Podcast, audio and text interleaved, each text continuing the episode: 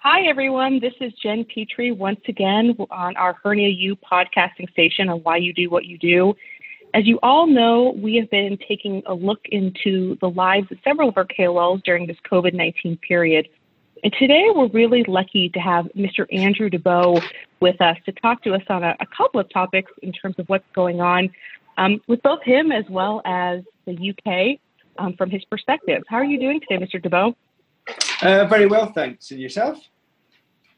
Doing good, doing good. So the first question I have for you is how how is your hospital right now looking at determining urgent versus elective cases? Um, well, obviously, um, we are in in the sort of just over the peak of uh, of the first wave of COVID. So we're not quite sure where we're going. Uh, we are still in lockdown. There's still a social distancing, um, and we are hoping that we're getting on top of the first wave. And in terms of being ready for that, it has really meant the cancellation of pretty much all elective uh, general surgery, with some um, um, careful selection of urgent cancer cases. Now, you could argue that all cases uh, of cancer are urgent, but there's a balance between do they need an operation now or can they wait a few weeks? And the whole reason of uh, being reluctant to wade into a lot of elective surgery at present uh, is the fact that patients who have an operation who catch COVID, either come into hospital with it, incubating it, or pick it up in hospital, they are much more likely to end up in the intensive care unit. And sadly, they are much more likely to die as a combination of having an operation and having a COVID infection. So that's really uh, been an emphasis to stop what we're doing, uh, both in terms of not overwhelming the ICU services and also trying to delay as many things as possible to a time that's safer both for the healthcare workers, but in particular for our patients. And has there been any guidance from the RCS on how you're determining this? Well, yes and no. Like all things at a time of uncertainty, and there's no doubt the COVID 19 pandemic is a great time of uncertainty. Guidelines uh, are coming out and they're changing. Uh, sometimes uh, daily. Now, we're clearly looking ahead to trying to get back to um, some sort of normality. A lot of people talk about the new normal, whatever that's going to be. And clearly, we can't carry on doing what we did prior to the COVID outbreak as soon as things look like they're going uh, back to normal. So, there are guidelines coming out. The uh, College of England had guidelines. Their last ones were from the end of um, April, and we're now uh, mid May. Interestingly, the British Orthopaedic Association guidelines of getting back to uh, elective orthopedic surgery came out today. And they're kind of all saying the same thing. You, we need to try and identify those patients who who in the non-cancer, and here we're talking about hernias. So very few people yeah. need a hernia operation to save their life. They're the emergency uh, obstructed, strangulated hernias, and they're going to get done no matter what. We're talking about the elective cases, and in hernia surgery, hernia surgery is about improving quality of life. And if you're going to put someone in the intensive care unit and, and perhaps uh, they die as a result of their operation. That's not great quality of life. So delaying them is, the obvious uh, thing to do. But then, as we um, start to uh, focus again on patients with hernia, who should we do um, uh, first? And again, that will depend very much on the local uh, circumstances. There's no doubt that if we're doing elective surgery, everyone uh, is talking about a COVID light um, area. In other words, you don't want to mix people with who are being treated for known COVID infections alongside people who we don't think are infected or carrying it, but are at risk of cross contamination. And it's quite interesting, even with the design of uh, hospitals. Um, most hospitals didn't really uh, have a design that allowed them to deal with virus outbreaks like this. There's too many shared lifts, shared right. kitchens, what have you. So, in one facility, having COVID-infected patients and patients who are who are who are COVID light, who we think don't have infection, keeping them apart uh, can be quite uh, difficult, particularly if they then go on to need um, X-ray or whatever. There's a lot of mixing of patients. So what, what you do will very much depend on uh, this the, the sort of prevalence of COVID infection at the time. If you could identify a short stay facility, it may be uh, in, in Scotland, for example, it could be a, a smaller private hospital. In Scotland, most hospitals have gone big. Big is now beautiful, and that's for lots of reasons that we don't need to into. We have very few little hospitals left. And it's times like this that the little hospitals that can do day case surgery, overnight stay, have rapid turnaround of patients, rapid cleaning uh, facilities, um, that allow us to get some work done. We do have some hospitals like that. We may try and make use of them. But the bottom line is that at this time, it's not safe to feel that you're safe. We know that patients um, or people, uh, they don't have to be a patient, that, that, people can be carrying the virus, be uh, passing the virus on to other people, but feel well or have minimal symptoms. So it's very hard to screen uh, these patients. But we're getting better. You know, you can look at scoring systems where you can ask them about their symptoms, you can take their temperature, you can look at their uh, blood profile, are their lymphocyte count high or low, and you can swab them uh, in a variety of orifices for uh, looking for the virus. We accept that none of these um, tests are 100% reliable, but if you put them together, you can stream patients down what I call this COVID like path. And if anyone is positive uh, on testing, then you can um, cancel their operation, or perhaps a better word is postpone, the, postpone their operation until they're uh, COVID uh, free. So there are ways and means of identifying patients. Then there's what's wrong with them. Remember, hernia surgery is quality of life.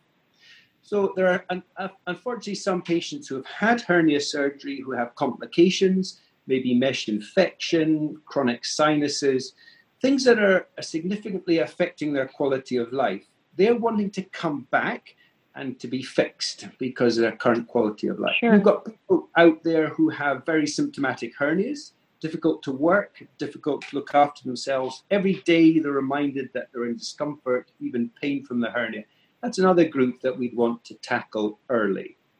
Without being sexist, we know that women have a higher incidence of femoral hernias, and we know that uh, femoral hernias have a higher rate of incarceration and strangulation. So perhaps uh, women, perhaps femoral hernias will be another group that we want to target early on. And for the others who are largely asymptomatic but have a hernia, sadly, they're going to have to wait probably months to a year or two before their surgery. Well, let me ask you a question on that. So, with like the concern that there will be difficulty achieving full operating capacity after COVID, how do you think, like, how do you expect and what's going to be your mechanism of reassuring patients and helping them to feel comfortable with coming back? And, like, there's obviously the patients who are really wanting to come in, but there's going to be quite a few that are going to be nervous about coming in and doing these elective procedures. Oh, sure. And, you know, it's interesting that patients are nervous. We're also seeing um, people are just nervous. You know, there's talk about reopening yeah. schools, and people are saying, well, I, as teachers are saying, I'm not sure. I want to be in a classroom with a lot of kids. And parents are saying, I'm yeah. not sure. I want my kid in a classroom with a whole lot of other kids. um, so we are. There is. There's no doubt. There's fear out there. So we do have to um, encourage people to stay safe. Uh, whether you know, what's clear is washing your hands, uh, minimizing social contact, face masks might help. Um, so it's all those sort of things Fortunately, governments have taken this on board, and you can see that with their daily briefings, um, trying to reassure uh, the public, trying to um, give people clear views as to uh, what they should and shouldn't do. And within that, uh, from newspapers, media, we can also put out health information advice that, uh, and they're doing that just now because we think that people having strokes, heart attacks, and other things are not presenting to healthcare. So we're encouraging them now to start coming forward. It's safe to go to accident and emergency, uh, and we are concerned that there may be excess deaths, not COVID related, but because people not seeking healthcare. So that's the current uh, target, but we will soon uh, have to start moving on to other patients, like hernia patients. We've, we've started doing that already in a sense that we're reviewing our waiting list. Uh, we are starting okay. to phone patients and ask them how they're getting on, have their symptoms uh, changed. We're good at collecting data on who's on the waiting list. We're not so good at having data to hand as to why they were put on the waiting list, except for the pathology that they had they've got an inguinal hernia yeah. or an incisional hernia. So it does involve a little bit of legwork. Having said that, a lot of us, um, I, I, would hesitate to say, are not as busy. We are as busy as ever, but our work is different. So I'm not seeing patients in clinics. I'm not doing lots of elective surgery. But I, so we all have some time to refocus our work, and quite a lot of the time is being spent on the on the telephone, phoning patients, asking them how they are, uh, all our follow-ups just now are done uh, by telephone, and and um, uh, we in Scotland, like uh, I suspect the rest of the world, are trialing other ways of communication. Um, we have yeah. new, new links. Um, there's been some concerns about using Zoom and other uh, processes how well they are received with older people, that kind of thing. So we do have to have the technology for uh, um, the appropriate age uh, group. But um, there's no doubt that uh, medicine is changing, and I suspect it, it's changing not in the short term, but forever. And how we interact with patients will be a new normal. How do you see, like, so if I was a patient that came in two years ago and I'm looking to come in, let's say six months from now, a year from now, is is the hospital to how's it to look different? Like is the experience to be different? Like how do you perceive that? Like what are the protective mechanisms people the hospitals looking to put up so people can feel safe or so that you're safe?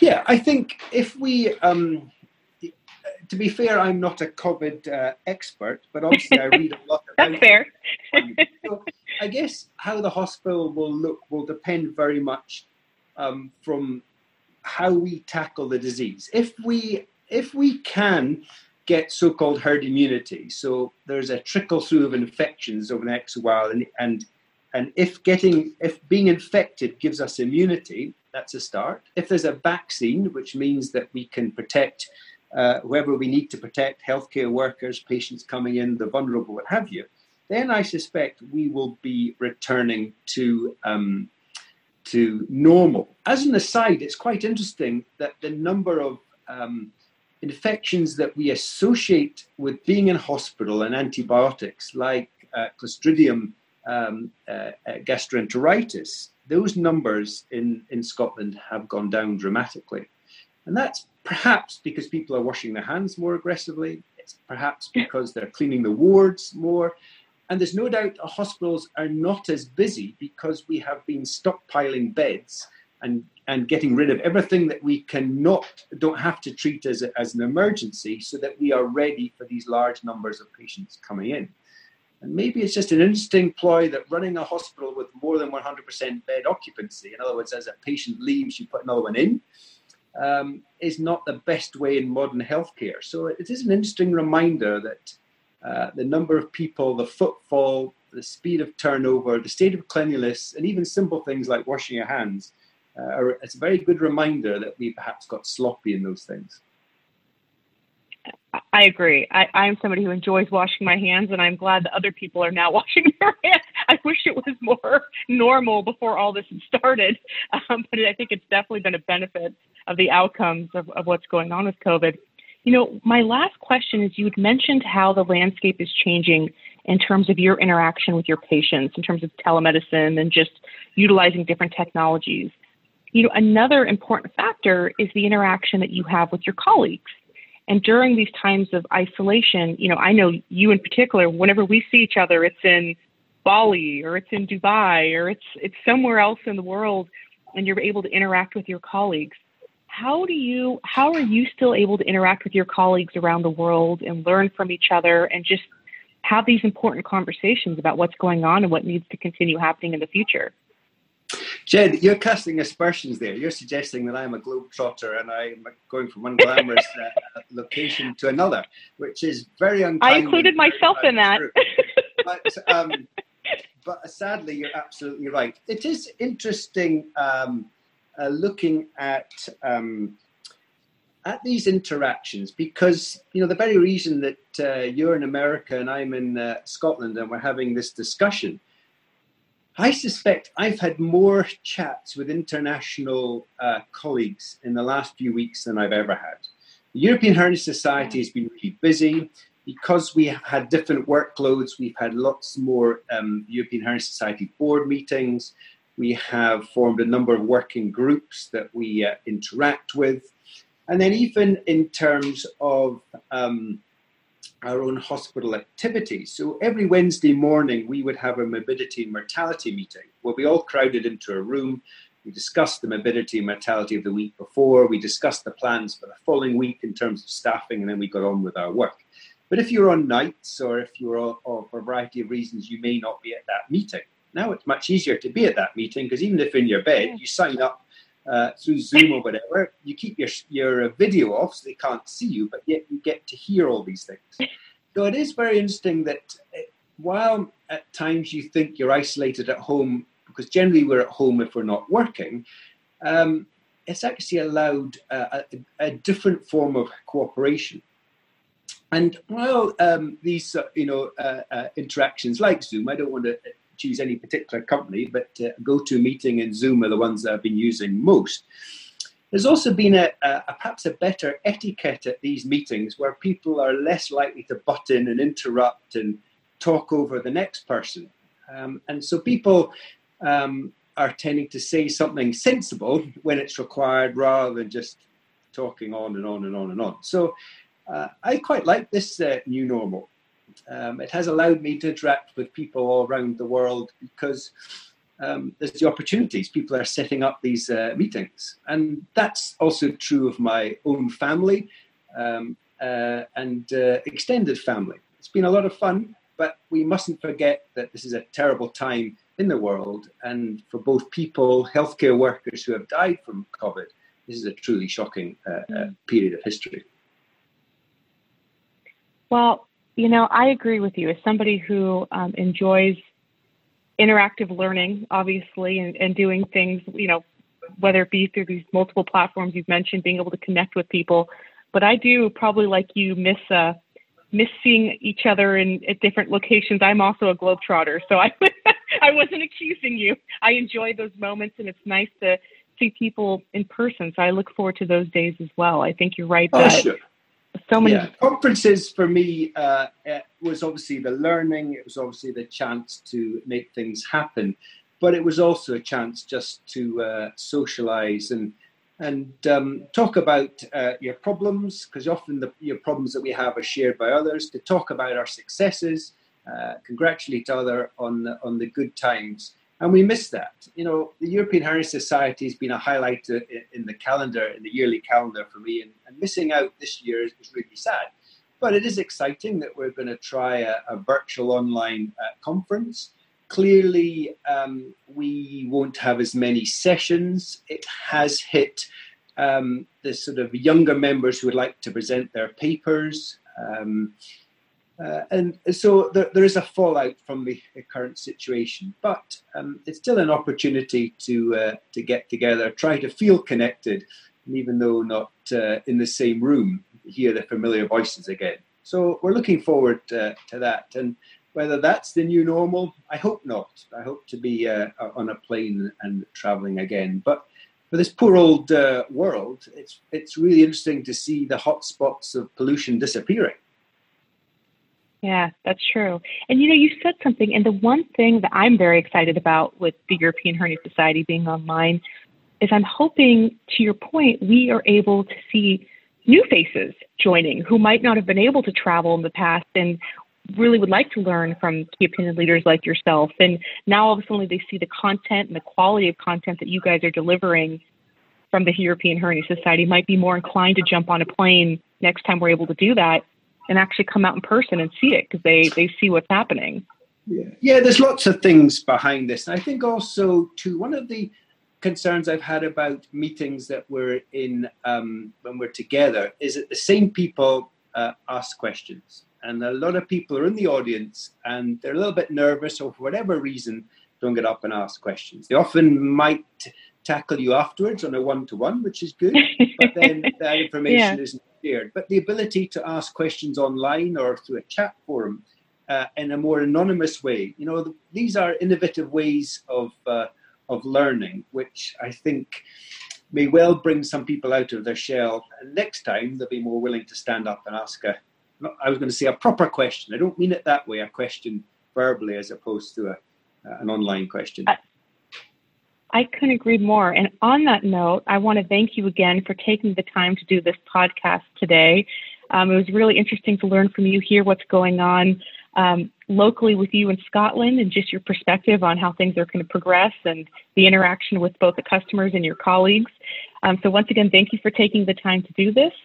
And for all of our listeners, thank you for listening to our Hernia U podcast. Please stay tuned for our future podcasts, and we look forward to seeing you on the European Hernia Society meeting May 28th. Thank you. Thank you.